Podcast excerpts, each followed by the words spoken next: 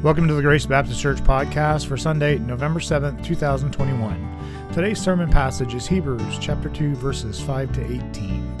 If you'd like to follow along, please go to gracebaptistchurchnc.org, click the sermons link at the top and click today's manuscript. Welcome to Grace Baptist Church. If you would turn in your Bibles to Hebrews chapter 2. And while you are turning there, Wambua, would you come up here with me for just a moment? Um, most of us know Wambua. This is actually this is Eutychus, good biblical name, the one that fell out the window. You remember when Paul was preaching, and uh, but I, his, his his other names are Wambua, Nzengu. So he Wambua and our family go way back when we lived in, in Africa, in Kenya, in Nairobi from 19, I think, 95 to 97. And Wambua was a, a younger man as, as I was not married. Now he is married, children, wife, husband, all these things. I need to catch up with him more. But he is visiting the United States, and he's in just for today and tomorrow here. Then he's going down to Colombia and some other places, and then back up. But he's going to be in the States up until January, middle of, end of January. And so uh, Wambua is going to make it back our way on a Sunday, and we're going to give him an opportunity to, to speak to us more about some things that are going on. Some of us have been to Nairobi that are part of this group. Joe's been there, not even on a, on a well, Jimmy's been there. Henley's have been there, others as well. So, um, and so you know what's going on. And we took a trip, what, four years ago? 2017. 2017. Wambua is good with remembering numbers and dates and places and people. I'm horrible. Lord willing, we'll, we would like to do another one. Probably not this next coming summer, but maybe the, the time after that. But we are very glad to have you, Wambua. So if you want to have a seat. But remember, Wambua, pray for him. I'm going to pray for you now in just a minute, too, but you can go ahead and sit down. Um, and speak to him. Like I say, he's only here today, but we'll get him back again before he, he goes back to Kenya. So, and I'll pray for Wambua in just a moment. when, we, when I pray for the sermon and what's coming up here. So let's read Hebrews chapter 2. I'm going to read verses 5 to 18. I did nine sermons in chapter 1. Nine sermons, and then we're only going to make two, possibly one more next week. Not sure yet. Um, but we're going to take all of this in one go this morning as we take the Lord's Supper. But Hebrews chapter 2, verses 5 to 18. And I'll give you the title of the sermon so you can think about that as we read it. Not very creative, but I've named the title of the sermon Our Great Founder. Our Great Founder. Chapter, chapter 2, verse 5. For it was not to angels that God subjected the world to come, of which we are speaking. It has been testified somewhere what is man, that you are mindful of him, or the Son of Man, that you care for him. You made him for a little while lower than the angels. You have crowned him with glory and honor, putting everything in subjection under his feet. Now, in putting everything in to, subjection to him, he left nothing outside his control. At present, we do not yet see everything in subjection to him. But we see him who, for a little while, was made lower than the angels, namely Jesus, crowned with glory and honor because, this is key here, because, why is he crowned with glory and honor? Because of the suffering of death, so that by the grace of God he might taste death for everyone. How fitting today as we take the Lord's Supper, this particular verse. But more here, verse 10.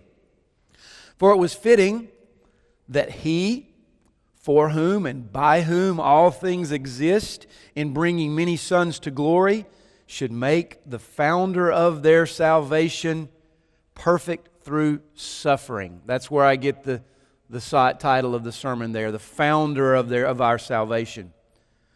Verse 11 For he who sanctifies and those who are sanctified all have one source.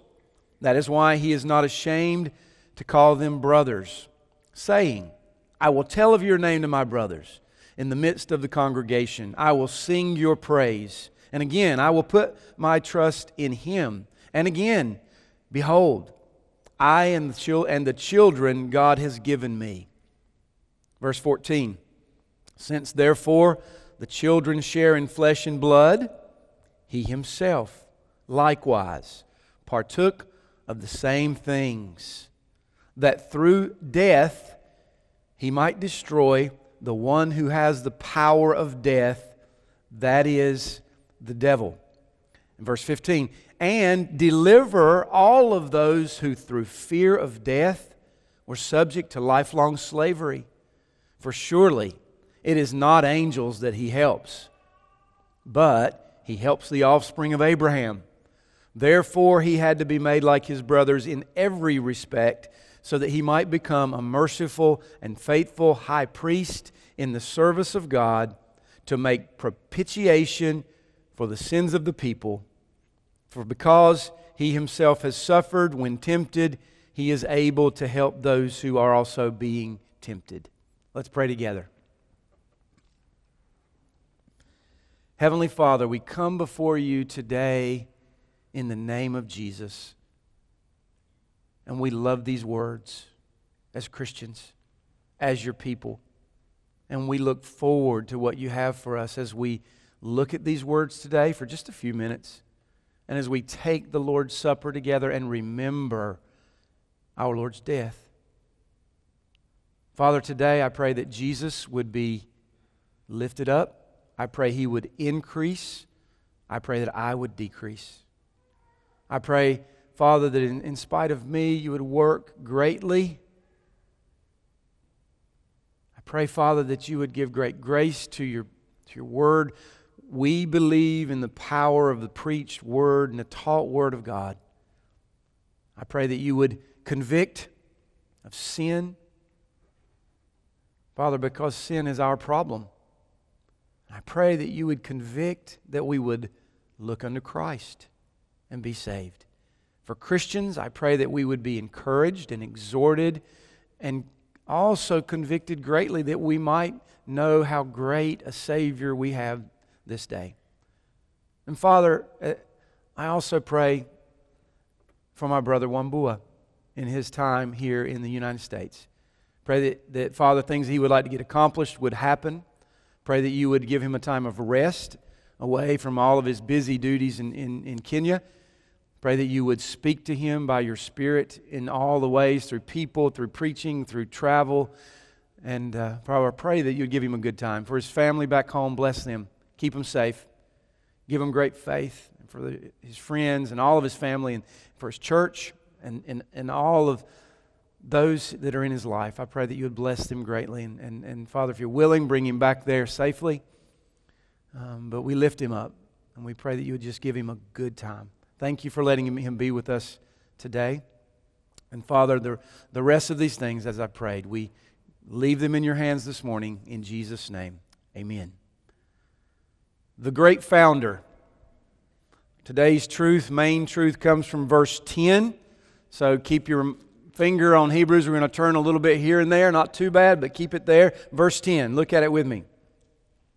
For it was fitting that he, for whom and by whom all things exist, in bringing many sons to glory, should make the founder of their salvation perfect through suffering. Now, the word for founder is also translated as author it's translated as captain. It's translated as pioneer. We're going to see that come out pioneer.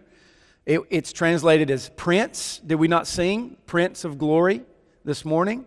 It's translated as originator. And so the meaning for founder is great.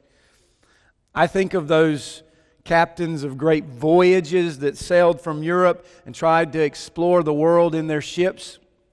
And I think of those of you who are older, if you watched Star Trek, do you remember the, the motto there that started it? To boldly go where no man has gone before. And so, though all of these things, these pioneers and these things I'm describing here as pictures or examples, they, they're, they're, they're okay and they're good, but they fall short. But in the same kind of way, Jesus is described as the author, the founder, the pioneer, the prince. And he has certainly gone where no man has gone before. But there's more to this passage than to him just being our founder or our pioneer.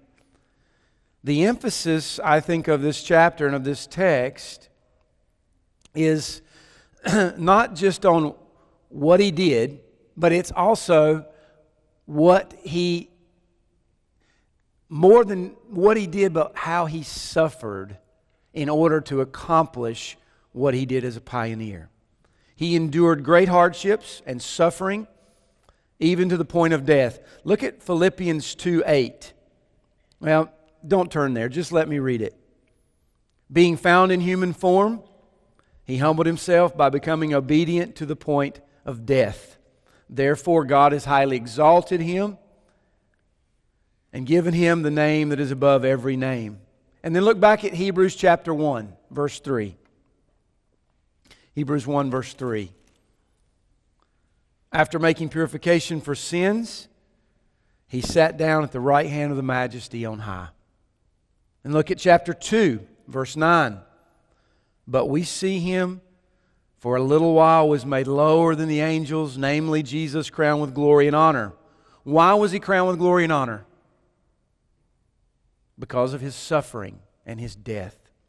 In our text today, we have three, I have three results of Christ's suffering as our founder. Three results. Here they are. First, number one, he is the founder of a new world. A new world. So that's number one. Number two, he is founder of our salvation. That's number two. Number three, he is the founder of a new family. So, world, salvation, family. So here we go. Number one, through suffering and death, he is the founder of a new world. Now, I get this from verses 5 to 10. Look back there with me again, chapter 2, verses 5 to 10. For it was not to the angels that God subjected the world to come.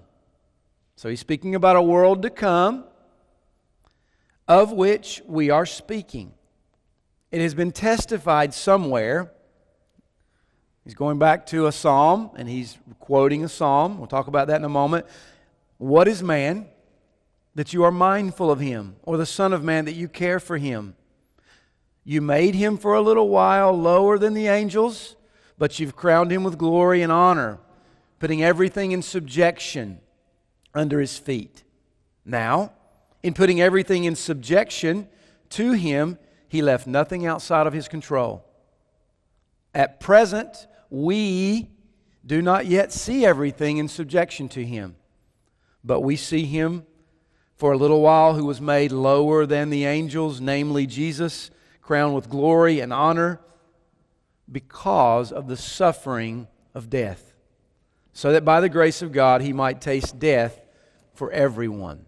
And so, what we have here, just to try to make that a little bit more simple, in these words, verses 5 to 10, we see a shift in power, a shift in authority because of the suffering of Christ, particularly what happened at his death.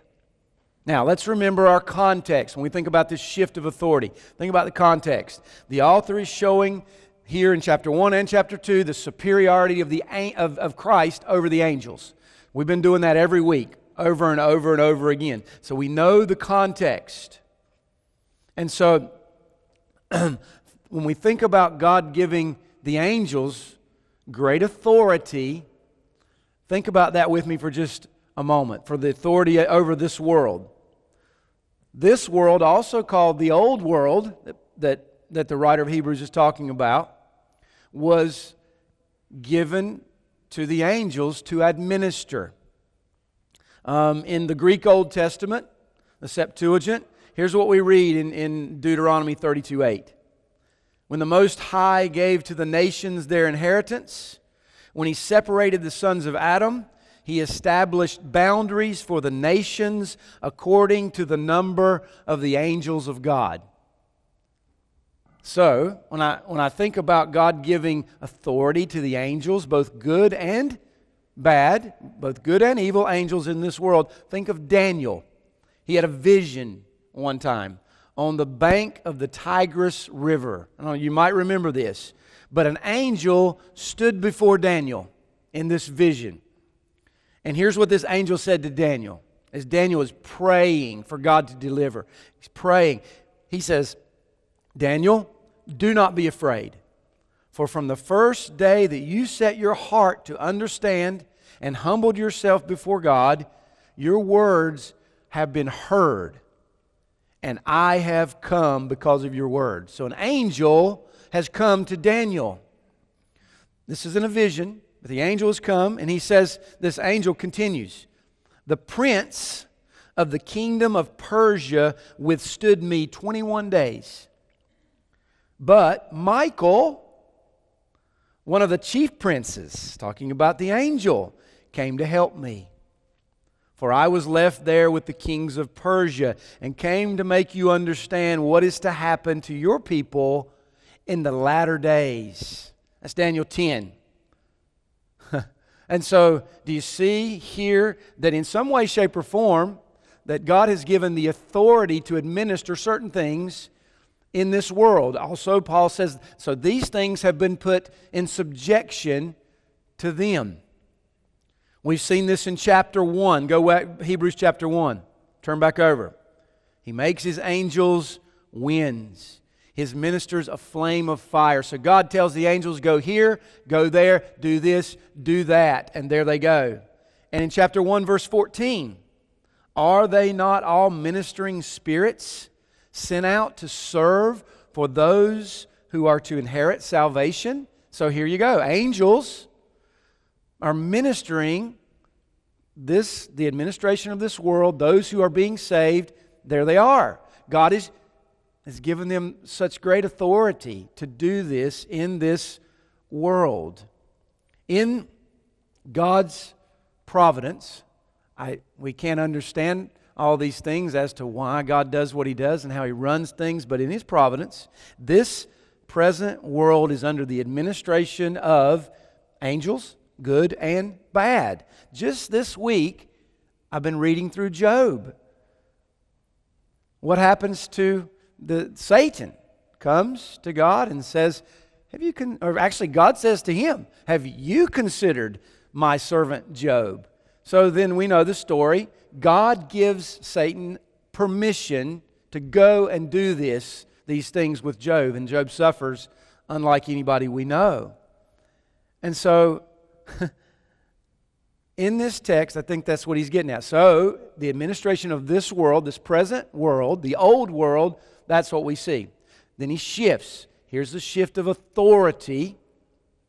And he speaks of a world to come. Look at verse 5.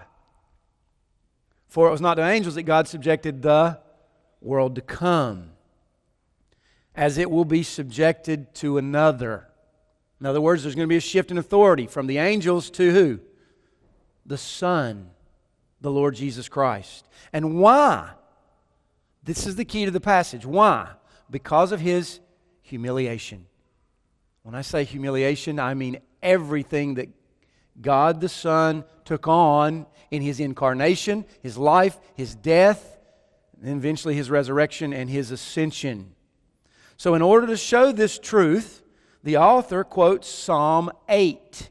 I love Hebrews because preaching Hebrews is preaching the Old Testament. Psalm 8. Turn with me to Psalm 8. Psalm 8. I'll go very quickly here. Psalm 8. In verses 1 and 2, the psalmist is speaking of the greatness of God. Then, moving on to verse 3 there in Psalm 8, he's thinking of God's majesty in creation. And he wonders why God has given so much authority and dominion to us, to mankind. I mean, I think he's thinking going back to Adam and Eve. and all of us. And so he's wondering, what in the world?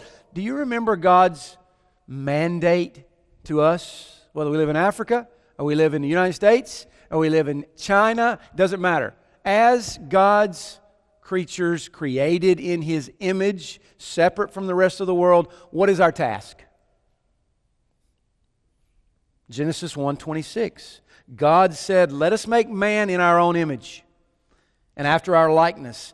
And here it is. And let him have dominion over the fish of the sea, over the birds of the heavens, over the livestock, over all of the earth, and over every creeping thing that creeps on the earth.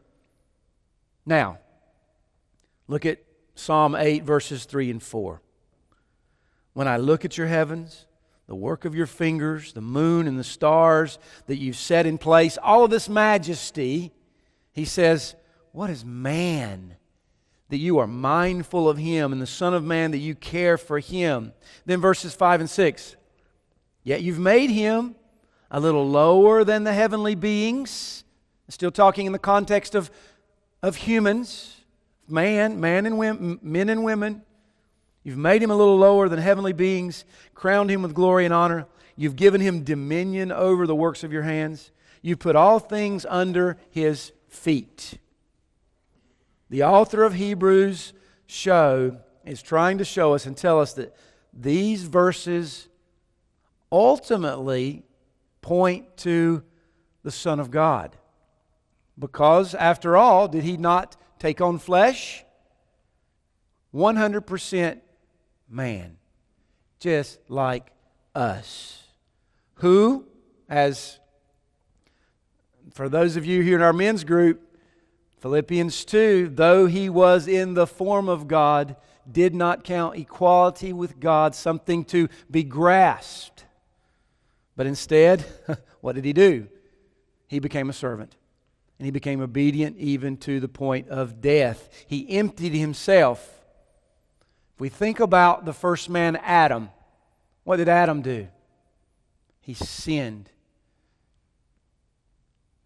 And all of everything that his sin, Adam and Eve's sin, the enmity of God has been passed down to us. That's why we don't have to teach our kids to be bad, do we? We have to teach them to be good because naturally, what's coming? Sin sin. And so there's a difference, though. Adam was a sinner, Jesus was not. And so, Jesus accomplished what Adam lost and what we lost because of sin. But the Son, who is also a man, the Lord Jesus Christ, the Son, he was the perfect man. And he obeyed the law of God perfectly in every way. And then what did he do? He laid down his life on the cross. Look at verse 9. But we see him for a little while was made lower than the angels. So you see the little while, short time there, 33 years, namely Jesus now crowned with glory and honor because of the suffering and death, so that by the grace of God he might taste death for everyone. Brothers and sisters, we live in a sinful, evil world. And from one perspective, there is absolutely nothing we can do to change this fact that sin is here. We, we do not have power in and of ourselves over sin and death. Now, as Larry so greatly showed us this morning, we do live as salt and light in this world as we go and we make disciples. And as the hearts of men and women are changed, so the world changes. So, from that regard, we do have that ability, but it's still not our, our power that does that. But at the end of the day, we cannot overcome sin and its effects. As Adam fell, so we are fallen in him. But there is a new Adam, the man, Christ Jesus. And because of his suffering and death, particularly concerning, concerning the fallen angels, Paul says he disarmed the rulers and authorities and he put them to open shame by triumphing over them. That's Colossians 2:15. And because of his death, he is the founder of a new world. So let me make a, a couple comments before moving on. The world we live in right now is sinful and evil. This is apparent. Everything that we look around and we see death, and we see sickness, and we see famine, and we see people hating one another, and we see conflict. I was just even in Sunday school this morning just thinking about Father knows best. And Kristen and I were watching the other night, and almost every every other line had something to do with teaching those kids how to respect authority, work hard, you know, be obedient to their parents, don't tell any lies, do what's right. When we look around, what do we see? We see so much mess. It's because we live in a sinful, evil world. But when Jesus died on the cross and he said, It is finished, and he breathed his last, the curtain of the veil to the temple was ripped in two from one corner down to the other. And when that happened, the power of sin and death, there he went. It was destroyed. That's, this means that now, brothers and sisters, Jesus is Lord. He is Lord. Where is he sitting? He's not going to suffer anymore. His suffering is done. He sits at the right hand of the majesty on how? I mean on high. So he will never suffer again. But because of this, we live in an overlap, don't we? We still live in this old world, but the new world has come. Because if you are a Christian today, sin and death has no power over you. And when Christ comes back, if you are here, you will rise with him. If you die before then, you will rise with him because of his conquering of sin and death on the cross very clearly. There is an overlap now in this old world as the angels were given subjection to, so they still have this authority, but this overlap is going on. The new world has come because of the suffering and death of Christ, and we're moving towards that. The here and the now, and then we wait for what is to come. And so, concerning our suffering now, one comment Romans 8 18. Paul says, For I consider that the sufferings of this present time are not worth comparing with the glory that is to be revealed in us. For the creation waits with eager longing for the revealing of the sons of God. So that's truth number one. He is the founder of a new world. Number two, and that's my longest truth, by the way, out of the three. Number two, through suffering and death, he is the founder of our salvation. Today, we remember 2 Corinthians 5:17. You probably can quote it. If any man be in Christ, he is a new what? He is a new creation. This means so much, but it's all connected with the death of the Son. It is, when we think about what it means to be a new creation, it is salvation from sin and death. It is new life now. We are seated with the heavenlies in the heavenlies with Christ now. It is eternal life to come. And all of these glorious truths are a result of our founder, our prince, our pioneer, we could say, through suffering and death. And this we remember today as we take the Lord's Supper. Now we see this truth that he is the founder of our salvation throughout this passage. Look at me, look with me to verse 9. And so think about our truth. He's the founder of our salvation. Verse 9. But we see him who for a little while was made lower than the angels. This is his incarnation, namely Jesus, crowned with glory and honor. Why? Because the suffering and death, so that he might, by the grace of God, taste death for everyone. Then look at verse 10. For it was fitting that he, for whom and by whom all things exist, in bringing many sons to glory, should make the founder of their what? Salvation perfect through suffering. Look at verse 14, second part.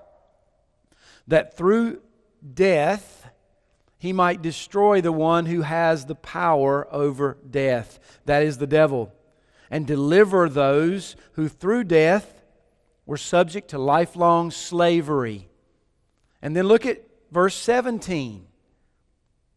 And then there, the verse 17, to make propitiation for the sins of his people. Now, I think the picture here, I'm going to try to make this a little, a little bit more simple here. I think that the author is thinking back to the greatest, what's the greatest time in the history of Israel? What would you say? The greatest time in the history of Israel. I think it goes without saying that it is their deliverance from Egypt. That's when they became a people, okay? But I think the author is, they're all thinking back. Remember, he's writing, it's why it's called the book of Hebrews, the letter to the Hebrews. They are thinking Hebrews back to their time of slavery. And so let's think about that for just a minute. I cannot imagine witnessing the miracles that happened during that time. Think about all the miracles. The Nile was turned to blood. There were frogs that covered the land, gnats, flies, locusts came down and ate all the crops. Livestock, the cattle died. The people were struck with boils all over their bodies. Hail, that wasn't enough. Hailstones fell from the sky. And what the locusts did not eat, then the hail got the rest of the crops. Darkness came, unlike anything that we've ever known or seen, came over the land. Darkness, miracle after miracle. And then finally, the last plague there, all of the firstborn from the land of Egypt those who did not put the blood over their door, it's a picture of Christ, but all of those firstborn in Egypt died. Can you imagine what, what went on at that time? And who was their leader? Who was their pioneer? Who was their founder? Who was their prince? Who did they look to? Who was the one? We watch, watch the, the Ten Commandments. There's Moses with the big beard like Caleb standing there with his, you know, no, Charlton Heston, did he have a beard? I don't remember. But there he is. He's got his staff. And everybody looked to Moses. And I'm sure that's, that's, that's what, exactly what happened. Moses was their leader. And then, even as he brought them out, the Egyptians, what did they do? They let them go, but then what did they do? they gave them all their jewelry and they gave them their possessions, trying to appease God really is what they're doing. These are sacrifices. Don't let this keep happening to us. We are ruined as a people. So then they go out into the desert and they go over to the Red Sea. What happens? Pharaoh says, hmm, there they are. They're defenseless. I still got an army. Send them out. There they are again. They look to Moses. Moses prays to God, and what does God do? Opens up the sea. They go through it, and then all of the Egyptians follow, and they are destroyed. All of Egypt was plundered and destroyed in all of these things. And if we think of Moses as their prince, as their founder, as their pioneer, he, he suffered. If you keep reading through Exodus and you read through the, the first five books of the Bible, you'll see that, that he was a meek and humble man, and he endured great hardships, and he suffered greatly. He was their founder. Well, now move forward. In the same kind of way, Moses is a picture for us. Who does Moses picture? Our founder. The reason we are here today and we sit and we listen to this preaching and we sing these songs, our founder is the Lord Jesus Christ. Now, think about Moses. Moses was just like, just like one of us. So was Jesus, but there's a difference. Moses was a sinful man like us. He was born in a lowly setting, and death was sure to come his way if God had not protected him, because in that time they were killing all the firstborn, or all the, not the firstborn, all the male children in, in Israel. And then, through his life, as God spares him and he kills the man and he runs away from Egypt, what does he do? He runs away from God. I believe he knew what he should have done, but he runs away. But God uses those days in the desert, and there he is for all these years, and he's running away. He's like, Get me away from all of this. And what does God do? The burning bush. God appears to him in the bush and calls him. and what did he say? I'm ready, God. Do you, do you, remember that? He did not say, I'm ready to go. He said, Lord, I, I can't speak. Uh, I, I think you should find somebody else. That was a great sin not to believe God in what he said. He was a sinner. But when we come to the Lord Jesus, the founder of our salvation, in fact, this is key to his suffering and his death. Jesus, he did not sin. He came down, unlike Moses, what a mystery the incarnation is. The Son of God took on flesh. But he came from where? He came from heaven. But when he took on flesh, it was no different than ours. For this reason, he was born. In fact, if you think about it on a deeper level, God is spirit. Can God die? No. No. It's amazing the plan of God to send the Son and take on flesh. Amazing. For this Jesus was born. He was made, think back to our text.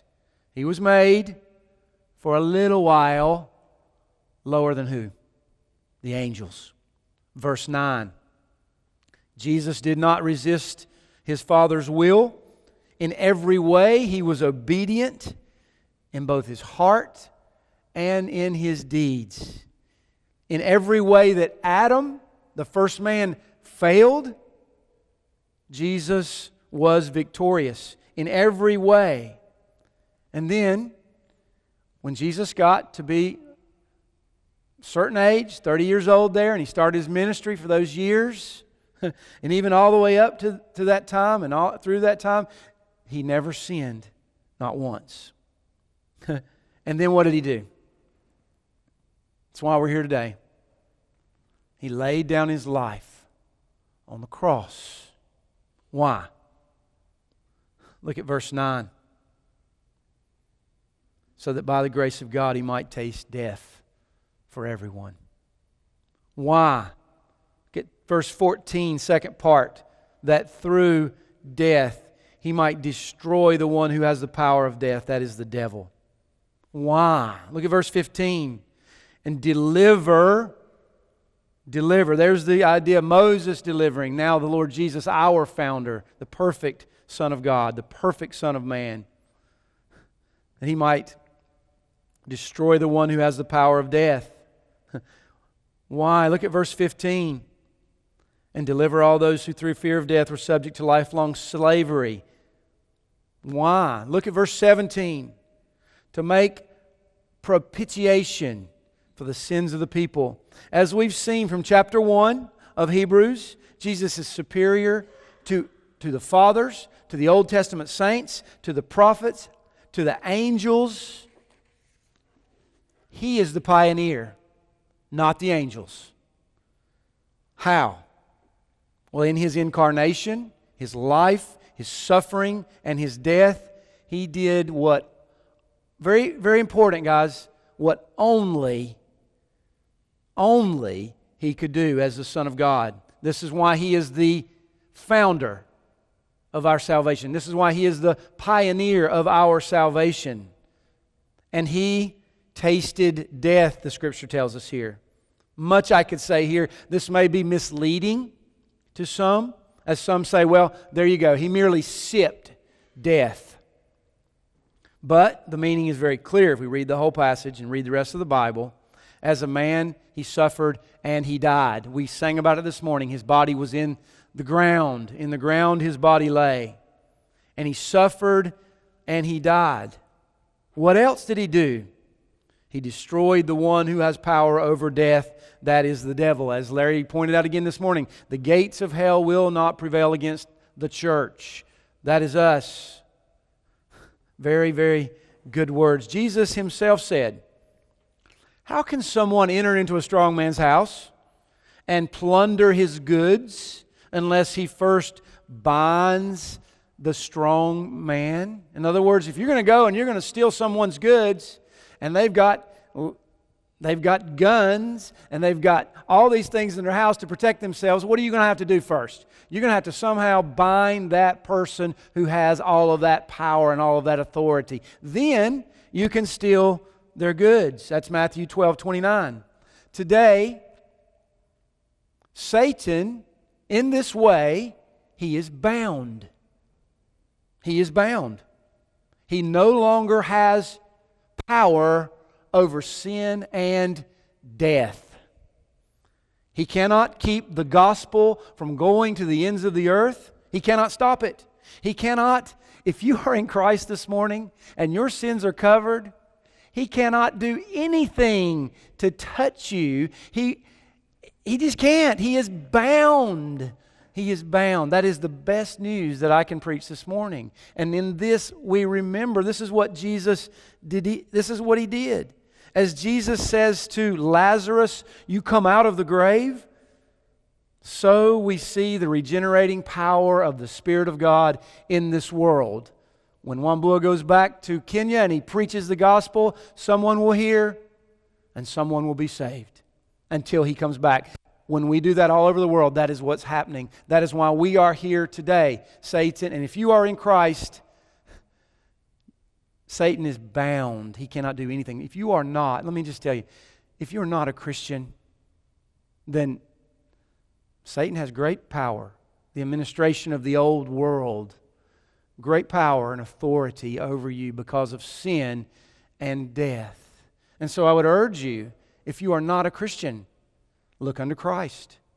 By faith, look unto Him. If this is the first time you've understood some of these things, I know I haven't shared the gospel real clearly and succinctly, but you're putting it together, and I will in a moment. But if you believe these things and you go, Yes, now I get it. This is why Jesus came. He is my founder, He died for my sins. I would say, Look unto Him and be saved. In His suffering, and in his death as our founder, what does he do? The same thing that Moses did. He delivers us from the slave from slavery to sin and death. Look at verse 16. For surely it is not the angels that helps, but he helps the offspring of Abraham. In other words, if you are united to Christ by, by faith, you are Abraham's offspring. This is the family of God. This is the church.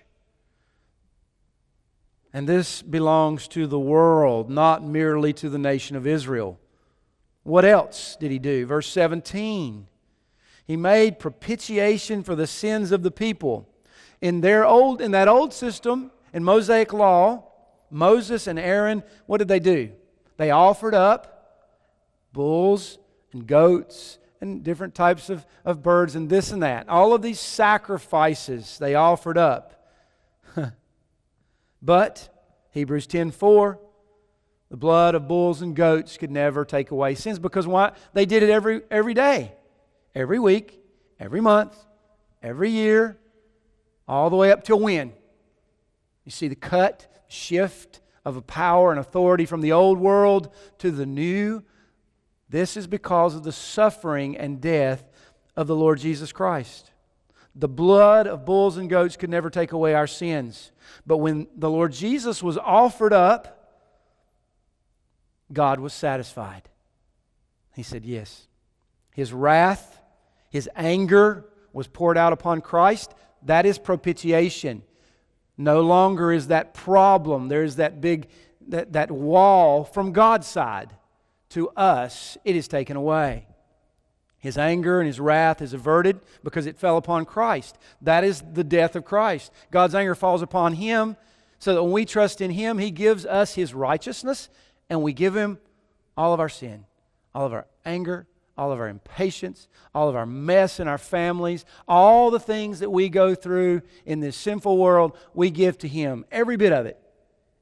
And all of his righteousness he gives to us. There's nothing, I've said this over and over through the years, there's nothing more comforting to the people of God than this. Nothing more comforting today than to know this and be able to say it with truthfulness and know it in your heart that our sins are forgiven. God is no longer angry at me, at you, because of our sins. As He is happy with the sacrifice of Christ, so is God happy with those who are in Christ.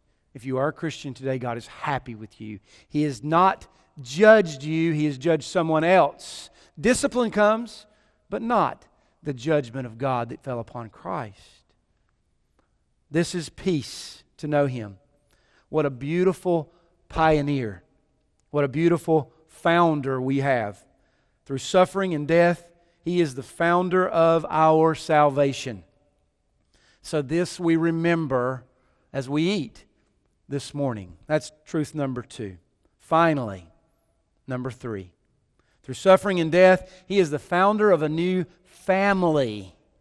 New world, new salvation or salvation, and a new family.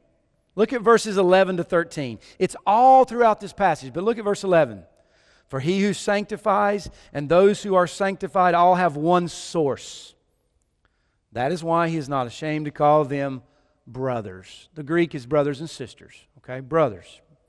In this verse, we see that God does what? He sets apart a people, a special people, for himself. And the Son calls them who? Brothers and sisters. Brothers and sisters. Can you imagine that? The Lord Jesus Christ calling you brother or sister? And then look at verses 12 and 13. I will tell of your name to my brothers in the midst of the congregation. I will sing your praise. And again, I will put my trust in him. And again, behold, I and the children, children, there's a key, children God has given me. Now, what the author is doing again is quoting from the Old Testament to make a point. Very briefly, the first, there's three quotations here in verses 12 to 12 and 13. The first is from Psalm 22. It's a psalm of David. When David says he is he's running from Saul probably, but he's saying, God, why have you forsaken me? In this psalm, David is suffering great persecution, but in the end, God saves David. And then he says, because of what God has done for him, David says, I'll, I'll tell everybody, I'll tell the brethren about what you have done. How fitting of a psalm is this? The Jews did not see this psalm as pointing to the Messiah. A lot of psalms they did, but this was not one of them. But the author shows that this fulfillment of this psalm is not just in David, it points to Christ, the suffering of the Son of God accomplishing their salvation. And then he quotes two more from Isaiah 8, 17, and 18. And there, Isaiah is just, again, he's waiting for the salvation of God's people. And again, there's much here, and we'll hit more things as we go through in the coming days. But for now, my point here is that through suffering and death, he is the founder of a new family. Again, if any man is in Christ, he's a new creation. And this new creation is pictured here as a family. Now, if you go back and you look at the Old Testament, over and over and over again, you see this prophesied. Something will happen one day outside of this physical nation of Israel when a new family will be brought in to Israel. Isaiah 43, verse 5 Fear not, for I am with you. I will bring your offspring from the east From the west I will gather you. I will say to the north, Give it up. To the south, do not withhold. Bring my sons from afar, my daughters from the ends of the earth. Everyone who is called by my name, whom I created for my glory, whom I formed and made. And so he's just not talking about the nation of Israel, is he? He's talking about the ends of the earth. I think of lots of passages, but mostly I think of Isaiah 53. Turn with me there to Isaiah 53. We're almost finished before we take the Lord's Supper. But I think of Isaiah 53 when I think of this new family. And the context is a suffering servant. This is the Lord Jesus Christ. Verse 3 He was despised, rejected by men. we sang this morning, Man of Sorrows, what a name, for the Son of God who came. then, verse 5 He was pierced for our transgressions, crushed for our iniquities. Verse 6 The Lord has laid on him the iniquity of us all. Verse 8 He was cut off from the land of the living, stricken for the transgressions of my people. And then, starting in verse 10 of Isaiah 53, we see what happens because of his suffering and death. And that's where we're at today. Verse 10 It was the will of the Lord to crush him. Then notice that he shall see his offspring, verse 11 or verse 10 there, out of the anguish and 11, out of the anguish of his soul he shall see and be satisfied. In other words, this one coming, he will die, he will suffer, and out because of this suffering, he will see the nations. He will see a family come in. Finally, verse 12 because of this suffering servant, God says, Therefore, I will divide him a portion with the many. I think of 1 Peter 2 9 and 10. But you are a chosen race, a royal priesthood, a holy nation, a people for his own possession, that you may proclaim the excellencies of him who called you out of darkness into his marvelous light. And then he says there, verse 10 once you were not a people, but now you are God's people. Once you had not received mercy, but now you've received mercy. The entire, Larry, I just want to say this morning what you were doing in Ephesians, moving there and talking with Greg and just thinking about the book of Ephesians, the whole book is about this unity that has happened because of the death of Christ. He has brought together Jew and Gentile into what? the exact same family. What do we call that today? What, does the New Testament call that? The church. Now there is unity. What a fitting time for Wambua to come and be here from Africa. But he is my brother. I have more in common with Wambua because of Christ than I have with with some of my own family members who are outside of Christ. I have more in common with someone who sits in China in prison who is a believer in Christ that I'll never see than I do with my bestest of friends here that are not Christians. Brothers and sisters, we have more in common with the family of God, the family of Christ, than we do with our own physical family. That's why many of us, many of you, suffer because of your stance. Jesus did say, after all, I did not, in this regard, I didn't come to bring peace, I came to bring a sword. Mother and father will fight, brother will fight against sibling, child will fight against father and mother because of why? The gospel. There is a division. There is the family of God and there is not, but we are the family of God today. And the reason is because the Son, going back to Hebrews 1, who is the heir of all things, He is the creator of the world. He is the radiance of the glory of God. He is the exact imprint of His nature. He is the administrator of the universe, and he took on flesh, and he dwelt among us. And he didn't simply live among us, he suffered and he died. This is why we are the new family of God. And it had to be this way. It had to be a man. And we're not even getting into that. That's why I'm thinking I may be another sermon here. He had to be a man. Because in Adam, the first man who was given all of this dominion, he failed. But in Christ, we are a new creation. We are a new family that does not fail. When you leave this place, in this regard, you do not fail because you've been created in the image of God, and that which was lost in Adam is gained in Christ. You go out of here, we are free in Christ. Free in Christ. He is the founder of a new world. He is the founder of our salvation. He is the founder of a new family. This we remember this morning as we take the Lord's Supper.